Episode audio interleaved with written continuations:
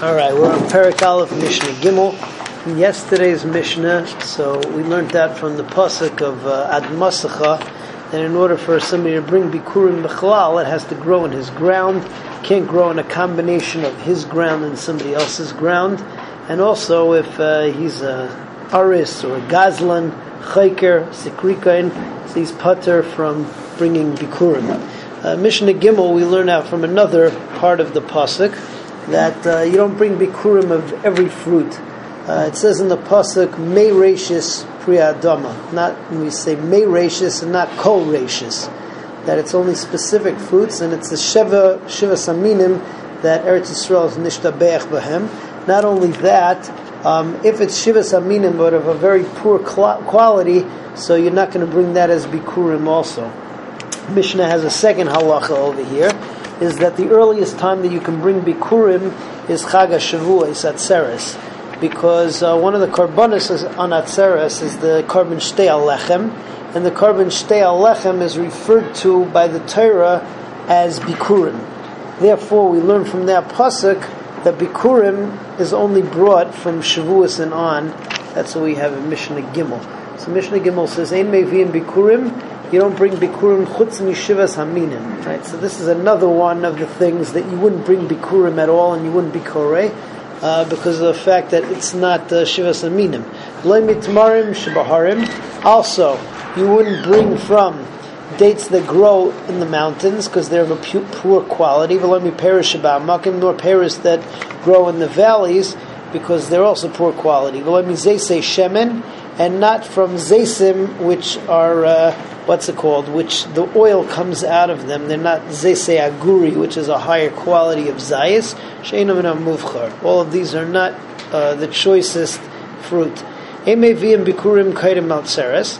You also don't bring bikurim before Shavuos.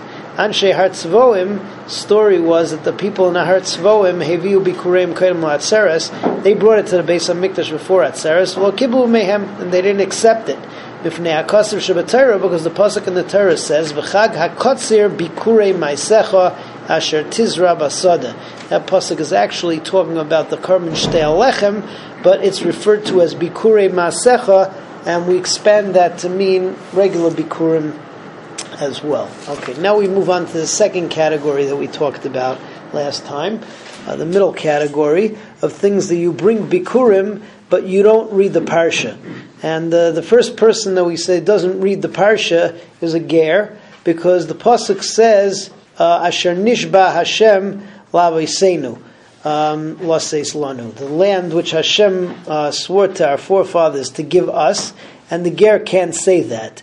If the ger uh, is a ger on one side, meaning his father is a ger, so he doesn't have Yerusha in Eretz Yisrael, but his mother is not a Gioris, his mother is a Yisraelis, so then he does read the uh, the parsha, and uh, the Mishnah goes on and says that, uh, that, there are various parts of davening which he also has a different nusach. So if he says uh, if he's if he's if he's davening Shmona Esrei by himself, so he doesn't say Elokei Avosenu, he says Elokei Avos Yisrael, and if he's davening Betzibur, he says Elokei Avosechem.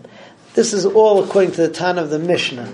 Uh, this is a machlekes Tanaim, though elsewhere, and we don't paskin that this is true we paskin that uh, a ger is uh, what's it called? A ger is considered to be a ben of Avraham Avinu, and therefore he's entitled to say the same nusach as everybody else, and therefore he is maybe v'kaire. So we don't actually paskin like this Mishnah. So the Mishnah says el mivim kairim. These are people who bring bikurim, but they don't read the parsha.